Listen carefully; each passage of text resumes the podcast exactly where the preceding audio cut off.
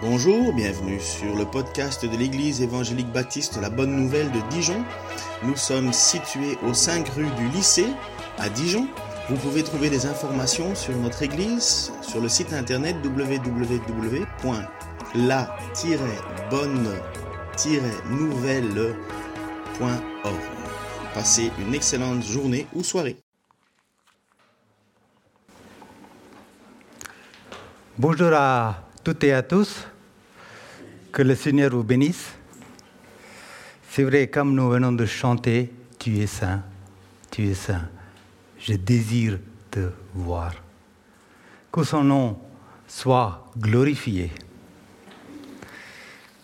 Le thème de mon message pour ce matin est la grâce de Dieu dans le jardin nous allons lire un passage dans l'évangile de Luc. Luc 22, à partir du verset 47. Comme il parlait encore, voici une foule arriva. Et celui qui s'appelait Judas, l'un des douze, marchait devant elle. Il s'approcha de Jésus pour un baiser. Et Jésus lui dit, Judas, c'est par un baiser que tu livres le Fils de l'homme. Ceux qui étaient avec Jésus, voyant ce qui allait arriver, dirent, Seigneur, frapperons-nous de l'épée Et l'un d'eux frappa le serviteur du souverain sacrificateur et lui emporta l'oreille droite. Mais Jésus, prenant la parole, dit, laissez et arrêtez. Ayant touché l'oreille de cet homme, il le guérit. Jésus dit ensuite aux principaux sacrificateurs et aux chefs de garde du temple et aux anciens qui étaient venus contre lui, vous êtes venus comme après un brigand, avec des épées et des bâtons. J'étais tous les jours avec vous dans le temple et vous n'avez pas mis la main sur moi. Mais c'est ici votre heure et la puissance des ténèbres. Ici, pour un dernier miracle de notre Seigneur Jésus-Christ sur cette terre, ce miracle était certainement une modeste démonstration de sa puissance. Et aussi, peut-être, peu de gens l'ont remarqué. Mais quant au premier miracle, le noce de Canaan, était connu uniquement des disciples et des quelques serviteurs. Mais Jésus n'était jamais celui qui glorifie, celui qui glorifiait ces miracles toutes choses concernant ces miracles amènent gloire à la grâce de Dieu. Nous devons prendre en compte ici dans ce passage l'épée de Pierre et l'oreille de Malchus. Parce que ceci est le dernier miracle que Jésus a fait avant d'être arrêté, éprouvé et crucifié. Lorsque nous comparons le conte dans les quatre évangiles, c'est-à-dire Matthieu, Marc, Luc et Jean, nous trouvons quelques faits intéressants.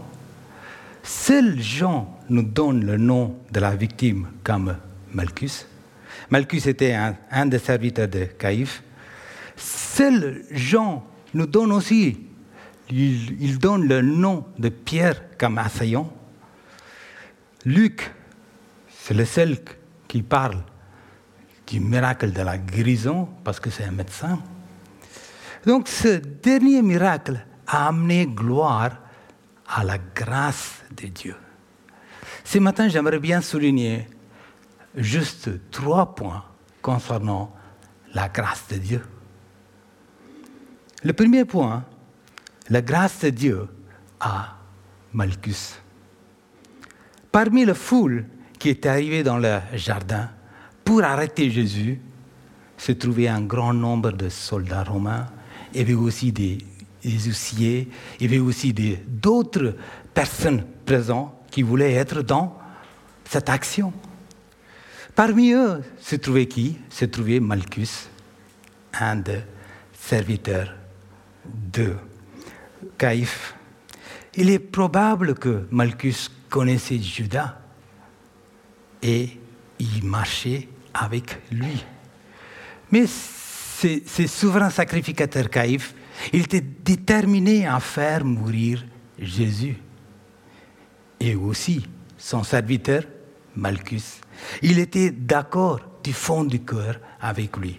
C'est pour cela qu'il était au premier plan, premier point, premier, premier plan de la foule qui a arrêté Jésus. Mais ce n'était pas une bonne place pour lui. Mais Malchus, il était déterminé à voir les ordres de son maître s'accomplir. Quelle tragédie de voir qu'un leader souverain, sacrificateur, un leader religieux pourrait changer son serviteur en un ennemi du Fils de Dieu. Lorsque je lus ce passage, je me suis posé ces questions. Est-ce que Pierre est parti avec son épée parce que Malchus a mis la main sur Jésus? Ou est-ce que Pierre était en train de viser Judas et par accident, Malchus a été touché? Ou est-ce que Pierre savait qui était Malchus exactement? Mais bien sûr, il n'y a pas de réponse à ces questions dans la Bible. Tout s'est passé si vite que la plupart des gens dans les jardins ne savaient même pas qu'un miracle a eu lieu. Mais le fait qu'un miracle s'est produit est l'évidence de la grâce de Dieu. Chers amis, est-ce que vous auriez écrit un individu qui appartient à un complot afin de vous crucifier? Mais Jésus l'a fait. Ça, c'est la grâce. Vous savez, les théologiens nous disent que la grâce signifie que Dieu nous donne ce que nous ne méritons pas. Mais la pitié signifie que Dieu ne donne pas ce que nous méritons. Dans le temps du roi David, un homme nommé Usa a touché l'arche de Dieu. Qu'est-ce qu'il a fait Dieu? Dieu l'a frappé, il est mort sur place. Mais ici, dans ce passage, Malchus a aidé à arrêter le Fils de Dieu. Et cependant, le Seigneur l'accueille. Jacques et Jean ont suggéré Jésus d'incinérer les Samaritains qui n'ont pas voulu héberger Jésus. Mais Jésus les a réprimandés. Il a rappelé qu'il est venu pour sauver des âmes, non pour les perdre. Lorsque Jésus a prié sur la croix, il a dit, Père, pardonne-leur, car ils ne savent ce qu'ils font. Donc, il a aussi inclus Malchus et les soldats dans sa prière. Jésus a enseigné aux disciples de rendre l'amour pour la, pour la haine. Rendre l'amour pour la haine. Il a pratiqué ce qu'il a prêché. Pierre en parle à ce propos dans 1 Pierre 2, verset 21. Christ aussi a souffert pour vous vous laissant un exemple afin que vous suiviez ses traces, lui qui n'a point commis de péché, et dans la bouche duquel il ne s'est point trouvé la fraude, lui qui injuriait, ne rendait point d'injures, maltraitait, ne faisait point de menaces, mais s'en remettait à celui qui juge justement. Donc Jésus, il a démontré son amour et sa grâce. Ensuite, dans Matthieu 26, 53, penses-tu que je ne, je ne puisse pas invoquer mon Père qui me donnerait à l'instant plus de douze légions d'anges? Jésus dit, que le Père leur ait pu envoyer douze légions d'anges, c'est-à-dire 72 000 anges, pour sauver son Fils. Une légion pour chacun des onze disciples et une pour Jésus. Mais ceci n'était pas le plan du Père. Mais la foule n'a pas réalisé tout cela. On se pose une question quand on lit ce passage-là. Est-ce que Malchus a cru en Jésus et est devenu un chrétien? Nous l'espérons, mais nous ne savons rien pour en être sûrs. Mais une chose est sûre, il a expérimenté un miracle. Oui, mais le miracle ne suscite, ne suscite pas automatiquement ne provoque pas automatiquement une foi rédemptrice dans le cœur des pécheurs. Quand Jésus, vous connaissez l'histoire de Lazare, quand Jésus a ressuscité Lazare, certains témoins ont cru en lui et ont été sauvés, alors que quelques-uns sont partis raconter aux pharisiens ce que Jésus avait fait. Nous lisons dans Jean 12, verset 37, Malgré tant de miracles, qu'il avait fait en leur présence, ils ne croyaient pas en lui. Nous savons que Jésus a révélé sa grâce à Malchus en arrêtant Pierre de continuer son attaque et puis en guérissant son oreille. Donc, Malchus avait beaucoup plus de preuves pour croire en Jésus, beaucoup plus que le brigand sur la croix nous espérons qu'il avait fait bon usage de son opportunité.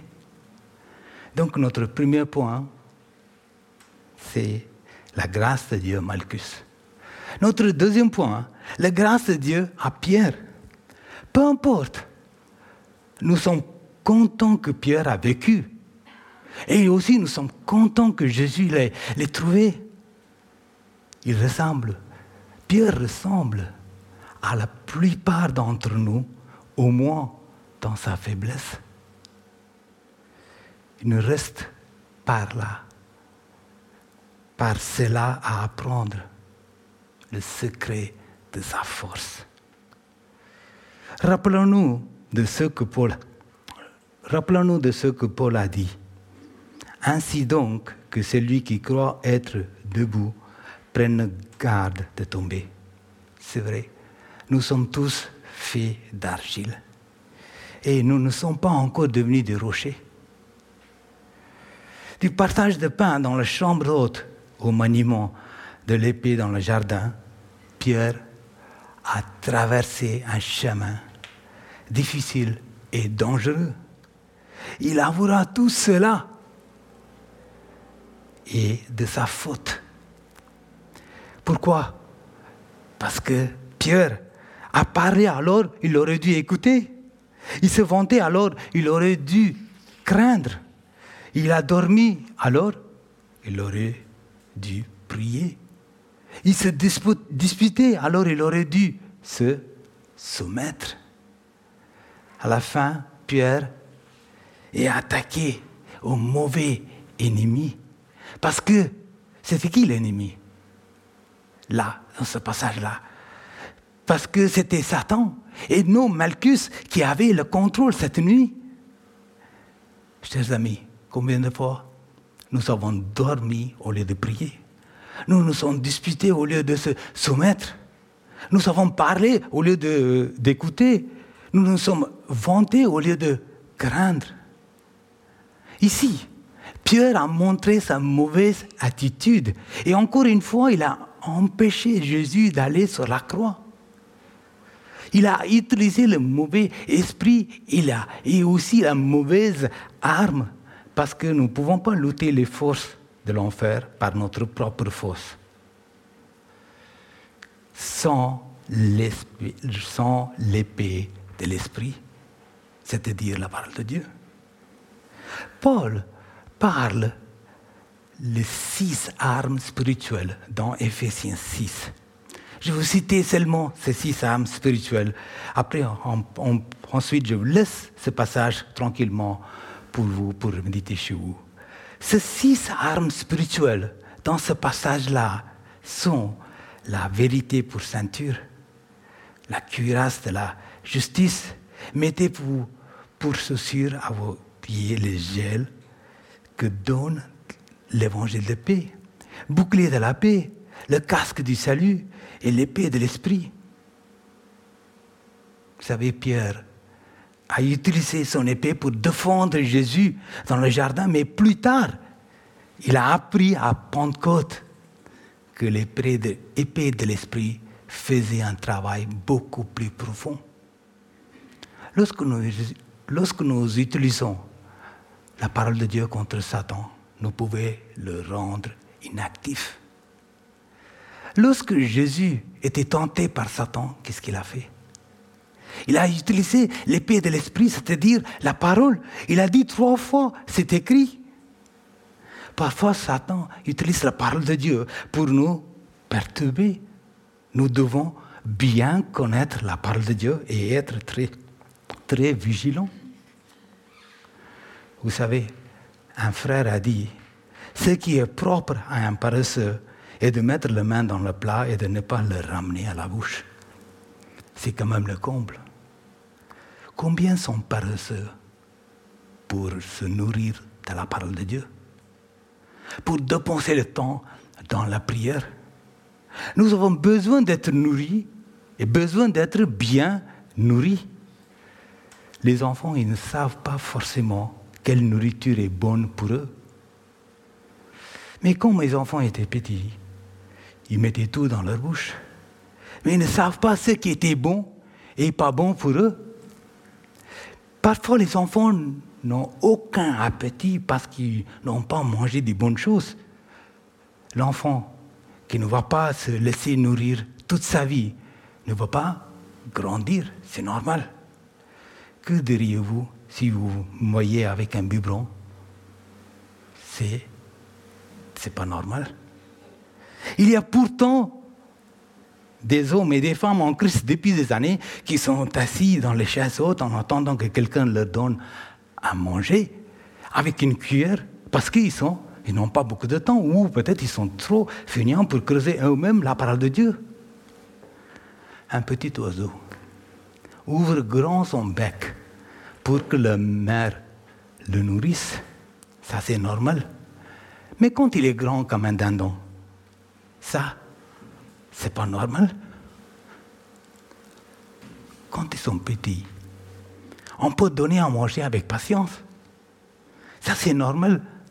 Mais à un moment donné, il faut être capable de dire maintenant, ça suffit. Il faut que toi, tu apprennes à te nourrir tout seul. Vous savez, chers amis, objectif de Dieu pour nous est de grandir. Donc, nous, devons bien connaître la parole de Dieu et être très vigilants. Pourquoi? Parce que l'armure complète de Dieu est Jésus-Christ. Lorsque nous croyons en Jésus-Christ, nous recevons cette armure. Paul a dit aux Romains, que faut-il faire avec l'armure, avec cette armure, il faut faire quoi? Il faut toujours garder cette armure sur nous. Au lieu de garder son armure et de rester dans le champ de bataille, qu'est-ce qu'il a fait le roi David? Il a laissé ses yeux se promener et il est tombé dans le péché. Nous ne sommes jamais à l'abri de plans de Satan. Nous devons toujours porter sur nous cette armure de Dieu. Jésus a prévenu Pierre. Mais l'écoute spirituelle de Pierre était faible. Nous devons prendre en compte deux facteurs dans la vie de Pierre. J'aimerais bien souligner juste deux facteurs dans la vie de Pierre. Le premier concerne ce que Pierre a dit. Pierre se vantait de son affection pour Christ. C'est bien son enthousiasme même d'aller en prison à la mort pour Jésus-Christ. C'est très bien. Lorsque nous faisons des promesses comme cela. Nous devons essayer de répondre à l'attente de Jésus. Lorsque nous admirons le zèle et le courage de Pierre, nous sommes déçus et attristés par son ignorance et aussi par son caractère impulsif. Et nous aussi, nous le sommes. Plus lorsqu'il s'agit de nos propres faits, parfois stupides, et de nos paroles qui blessent les autres. Le deuxième facteur ici, c'est que Jésus a déjà parlé de l'épée aux disciples. Nous allons lire ce passage, Luc 22, verset 35. Quand je, quand je vous ai envoyé sans bourse, sans sac et sans souliers, avez-vous manqué de quelque chose? Ils répondirent de rien. Il leur dit maintenant au contraire, celui qui a une bourse la prenne. Que celui qui a un sac le prenne également. Et celui qui n'a point d'épée vend son épée et achète une épée. Vend son vêtement et achète une épée. Car, je vous le dis, il faut que cette parole qui est écrite s'accomplisse en moi. Il a été mis au nombre des malfaiteurs et ce qui me concerne est sur le point d'arriver. Ils dirent, Seigneur, voici deux épées. Et il leur dit, il leur dit, cela, ça suffit. C'est clair, les disciples n'ont pas compris le message de Jésus parce qu'ils ont pris ces paroles à la légère. Quand les disciples sont partis pour leur mission, Jésus était toujours, il était quoi? Il était reconnu comme un grand maître et des grandes foules le suivaient. Mais maintenant, il, sera traité comme celui qui a transgressé. Les conditions des disciples vont changer radicalement. Ils feront face aux oppositions. Ils avaient besoin d'anticiper et d'être préparés pour cela. Les, paroles de notre Seigneur, cela suffit, ont été dites avec tristesse et montrent que Jésus il a été peiné par leur manque de perspicacité. Il n'a pas donné, Jésus n'a jamais donné de droit, le droit de défendre par une épée. Non. On ne défend pas le royaume spirituel de Christ par des armes matérielles, mais par quoi? Par sa parole, par l'épée de l'esprit, comme l'a fait Pierre à la Pentecôte. Car la parole de Dieu est vivante et efficace, plus tranchante, plus tranchante qu'une épée quelconque à deux tranchants. Pierre, ici, il a mal compris. Il a mal interprété la parole de Dieu. Donc, il a désobéi, désobéi le Seigneur, mais dans sa grâce, Jésus l'a secouru. Il a empêché Pierre d'utiliser davantage l'épée. Il a réparé la, blessure, blessure que Pierre a causée à, à, à Malchus. Si Jésus n'était pas intervenu, les soldats romains l'auraient amené Pierre en garde à vue, ainsi que Jésus-Christ aussi. Lorsque Pierre a dédié sa première épître à Silas. On se demande si cet événement dans le jardin lui est venu à l'esprit quand il dit Soyez soumis à cause du Seigneur à toute autorité établie parmi les hommes. Ne rendez point mal pour mal et ou injure pour injure. Bénissez au contraire.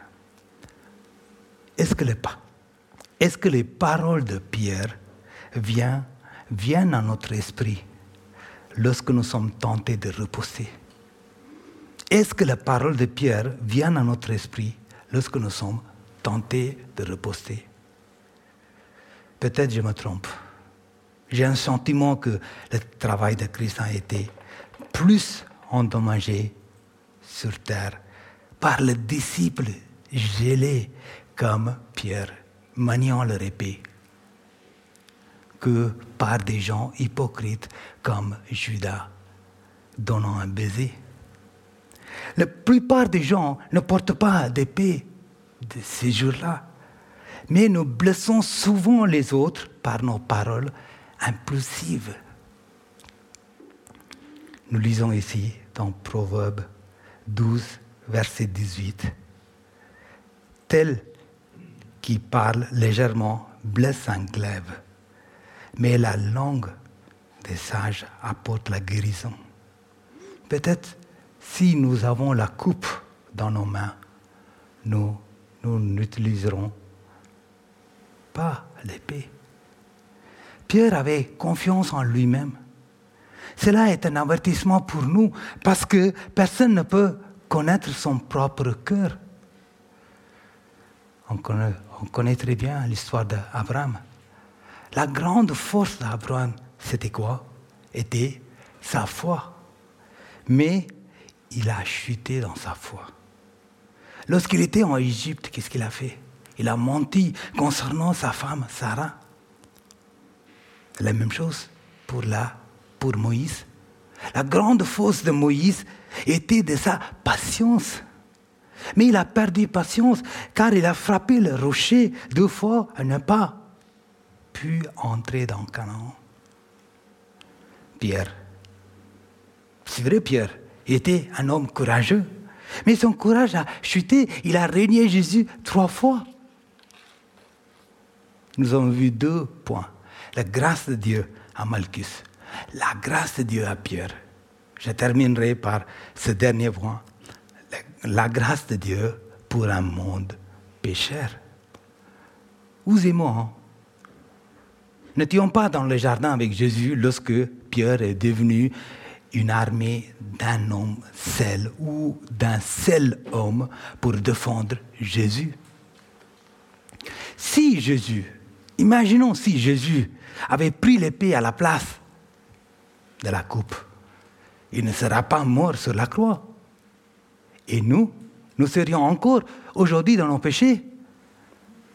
C'est pour cela qu'il dit dans Jean 18, verset 11, Remets ton épée dans le fourreau. Ne boirai-je pas la coupe que le Père m'a donnée à boire? Boire une coupe est une image biblique pour se soumettre à la volonté de Dieu. Expérimenter la souffrance que cela apporte. Jésus a renoncé sa réputation. Il était classé parmi les criminels. Il a renoncé à ses droits civils et il était traité comme un animal dangereux au lieu d'être traité comme un innocent. Jésus l'aurait pu appeler 72 000 anges pour le délivrer. Oui, mais il a fait quoi? Il a pris la coupe, il a pu. Il, a été prêt à accepter la coupe, il a obéi à la volonté de son Père, il a utilisé l'épée de l'Esprit de Dieu, sa parole. Quand Dieu a vu que nous faisons un gâchis de notre vie, il aurait été dans son plan, plein droit d'exercer la justice. Mais il n'a pas fait. Parce que non seulement il est un Dieu juste, mais aussi il est un Dieu de toute grâce. C'est pour cela que nous lisons dans Psaume 103, l'Éternel est compatissant. Et il fait grâce.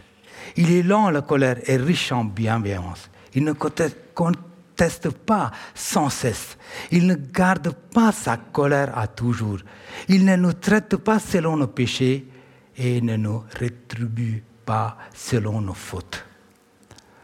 Donc, le don de Dieu, c'est de nous continuer à maintenir dans sa grâce.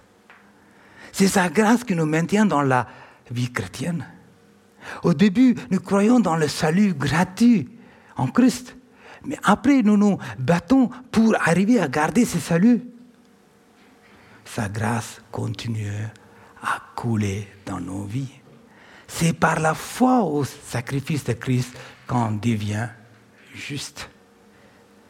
Selon les Écritures. L'Écriture déclare quoi? Le juste vivra par la foi. Nous ne sommes pas sauvés par les œuvres, mais pour les bonnes œuvres. Ça veut dire quoi? Mais Christ, mais c'est Christ en nous, vivant sa vie à travers nous, qui accomplira toutes ces bonnes œuvres, toutes ces bonnes choses. Adam et Ève avaient une vie sans problème, sans maladie, dans, le, dans ces jardins Le problème d'Adam était quoi? Et de, Ce n'est pas se soumettre à la volonté de Dieu. Vous savez, le premier homme au monde d'avoir eu une femme sans belle-mère, hein, vous vous rendez, rendez-vous compte? C'est des plus jamais arrivé. Et oui, une femme sans mère. Donc, tout était parfait là-bas, dans ce jardin. On dit pourquoi Dieu a planté cet arbre, etc. Mais le mal est déjà là. Dieu savait tôt ou tard, l'homme l'aurait confronté au mal. Mais le problème, ce n'est pas la tentation, c'est la question de confiance. Crois-tu, tu m'aimes Crois-tu que j'ai fait tout pour toi? On met l'amour de Dieu en question. Nous sommes tous dans cette situation à cause d'Adam. On pense même que si j'étais à la place d'Adam, je, n'aurais jamais, jamais mangé ces fruits. C'est ce qu'on pense. Mais dis-moi, combien de fois tu as cédé à la tentation? Souvent, on juge Adam. Souvent, on tire sur lui. Nous aussi, nous avons du mal à faire confiance à sa parole. Je vais donner un exemple. Pourquoi on reçoit l'amende à la maison? Car on a transgressé la loi. On sait, il ne faut pas téléphoner au volant. On grille un feu rouge. Manque de bol, le policier est là. Il siffle, il demande d'arrêter. Il demande pourquoi vous avez grillé le feu ou pourquoi vous n'avez pas vu le feu. Si, si, mais c'est vous que je n'avais pas vu. On transgresse la loi. Cela signifie quoi? Cela signifie que la loi est mauvaise? Imagine un peu la route sans les règles. La loi est bonne et de permettre de bien vivre ensemble. On impose des règles à la maison, on impose des règles à l'école. On dit aux enfants il faut dire bonjour, on dit aux enfants il faut dire merci. Parfois les enfants n'apprennent pas naturellement. On est obligé d'apprendre ou de les apprendre avec des règles. Sans règles, nous ne vivons plus. Nous ne pouvons pas cohabiter. Dieu a fait des, règles pour que nous vivions heureux. Mais quand on achète quelque chose, il y a toujours un mode d'emploi. Il y a toujours la notice d'utilisation au travail. On a changé la machine à café travail. On a changé la machine à café car cette machine, cette ancienne machine, a commencé à faire de la tisane. Donc c'était terrible. Donc on a commandé une nouvelle machine. Il y avait un mot d'emploi. Vous savez, je suis toujours perturbé par le commentateur du première page, mais par le commentaire du première page. Dans ce manuel, il dit, vous mettez l'eau là, vous mettez aussi le café là. Mais on arrive en disant que nous, on fait ce qu'on veut. Donc je fais quoi? Donc à la place du café, je mets la confiture. La farine, à la place de l'eau. Est-ce que j'ai pu se plaindre en disant que qui a fait cette machine qui ne marche pas? Le créateur de cette machine a donné l'ordre à suivre. On est obligé de le suivre pour que ça marche, n'est-ce pas? C'est la même chose. Le Créateur de la terre a donné sa parole pour nous. On doit croire sur ta parole. C'est vrai. Je suis surpris de voir des croyants pécher volontairement. Ce n'est pas une omission, mais c'est la commission. Je le fais. On rejette Dieu, on appelle la malédiction sur nos vies. Il y a des conséquences. Il y a toujours une bénédiction plus grande d'être fidèle à Dieu, mais aussi il a une bénédiction immense à plaire à Dieu. Parfois, on se rebelle face à son plan. On fait le choix de vivre à notre manière. Ce n'est pas la manière de Dieu. Le monde, ce monde qui ne croit pas en Dieu, eux, ils vivent avec les valeurs du monde. Au moins, ils sont cohérents. mais les croyants. Vous savez, le sens de péché en grec, c'est l'égarement. C'est rater la cible. C'est une déviation. Dieu a fixé une cible et le centre de la cible que Dieu a fixé pour toi et moi. C'est le centre de la cible que Dieu a fixé pour toi et moi. La cible de Dieu est la meilleure. Notre péché a fait rater cette cible. Donc, nous sommes éloignés de Dieu. Dieu a envoyé son Fils unique pour redresser notre trajectoire. Conséquence de péché, nous sommes privés de la gloire de Dieu. Vous voulez voir les conséquences d'être enlevé la gloire de Dieu? Regardez le monde. Même les croyants ne savent plus où ils en ont. Le monde lui-même, il ne sait pas où il en est. C'est du résultat de la relation rompue avec Dieu. Oui, c'est vrai. En ce moment, même en ce moment, avec ce virus, un qui est pour la vaccination, l'autre est contre la vaccination, un qui est pour la passe sanitaire, l'autre est contre la passe sanitaire. Toi, tu es au milieu. Tu es complètement perdu. Il nous faut des hommes et des femmes matures pour prendre la direction. Dieu dirige toutes choses. Dieu conduit toutes choses. Il a cette direction. Il n'a pas perdu l'autorité. Est-ce que je peux vous dire quelque chose ce matin? Les premiers qui sont péchés, c'était qui? C'était des croyants. Non pas des non-croyants. Adam et Ève croyaient en Dieu et ont parlé avec lui tous les jours. Souvent, nous pensons, nous pensons, et souvent on pense aux non-croyants. Mais la Bible dit que le jugement commence par la maison de Dieu. On pense aux autres, mais c'est moi.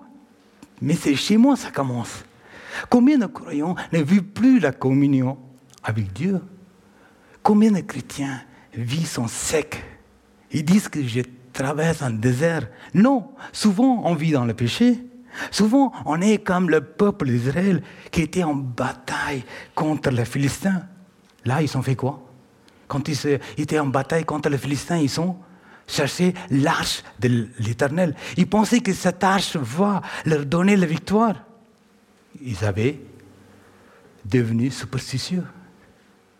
Oui, ils avaient oublié la présence de Dieu. Ça ne dépend pas du coffre, mais la présence de Dieu dépend d'abord de l'obéissance à Dieu, se soumettre à sa volonté. Il y a aussi des chrétiens superstitieux aujourd'hui, parce qu'il a lu la Bible, parce que j'ai prie, donc Dieu est avec moi. Non, c'est pas vrai. On peut être comme Israël, comme ce peuple d'Israël avec l'arche d'alliance, mais ils ont perdu la bataille avec 30 000 hommes. Oui, chers amis, tu peux même coucher sur ta Bible, c'est la superstition. Qu'est-ce qui compte? C'est ton obéissance à Dieu, c'est ta soumission à Dieu. Lorsque nous passons par des difficultés de la vie, croire en Dieu et lui obéir. Lorsqu'on médite sur l'arrestation de notre Seigneur Jésus-Christ, nous voyons ici l'image d'une coupe, d'un baiser et d'une épée. La coupe représente quoi? Comme je vous ai dit tout à l'heure, la coupe représente la volonté du Père. Jésus a pris, il a bu cette coupe entièrement le baiser a démontré la trahison de Judas. L'épée a démontré le courage de Pierre, sincère mais mal visé. Nous, imitons tous une des trois personnes. Une de ces trois personnes. Certains sont comme le Sauveur, acceptant et obéissant la volonté de Dieu. Alors que d'autres sont comme Judas, prétendant faire la volonté de Dieu, mais trahissant le Maître. Peut-être que plusieurs d'entre nous sont comme Pierre, résistants à la volonté de Dieu. Pensons qu'ils font le travail de Dieu en commençant par une lutte ou par une dispute. Nous avons vu trois points ce matin dans ce passage-là. Grâce de Dieu à Malchus. Comme Malchus, parfois, nous avons vu, nous avons eu beaucoup plus de preuves pour croire en Jésus. Est-ce que nous avons fait le bon usage de cette opportunité? Deuxième point, la grâce de Dieu à Pierre. La grâce de Dieu à Pierre. Est-ce que nous utilisons la parole de Dieu contre Satan? Et le troisième point, la grâce de Dieu pour un monde pécheur. Jésus-Christ, il aurait pu se sauver lui-même, mais il a choisi de nous sauver. La grâce de Dieu était présente dans le jardin ainsi que sur la croix du calvaire. La grâce de Dieu nous est disponible du trône de grâce où Jésus y règne maintenant. Pierre a écrit qu'il est le Dieu de toute grâce. Qui sait mieux que Pierre? C'est vrai, il est le Dieu de toute grâce. Amen. Fermons les yeux, nous allons prier.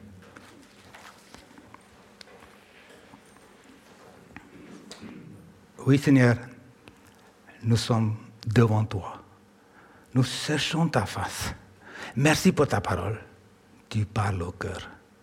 Lorsque nous passons par des moments difficiles, lorsque nous passons par des difficultés de la vie, on doit croire et t'obéir. Oui Seigneur, comme Judas. Nous, nous avons aussi une vie superficielle, Seigneur. Comme Pierre, nous, nous avons aussi résisté ta volonté. Mais nous devons suivre ton exemple. Seigneur, acceptons et obéir, Seigneur. Ta volonté, la volonté de ton Père, Seigneur. Oui, Seigneur, tu nous invites ce matin à te grandir.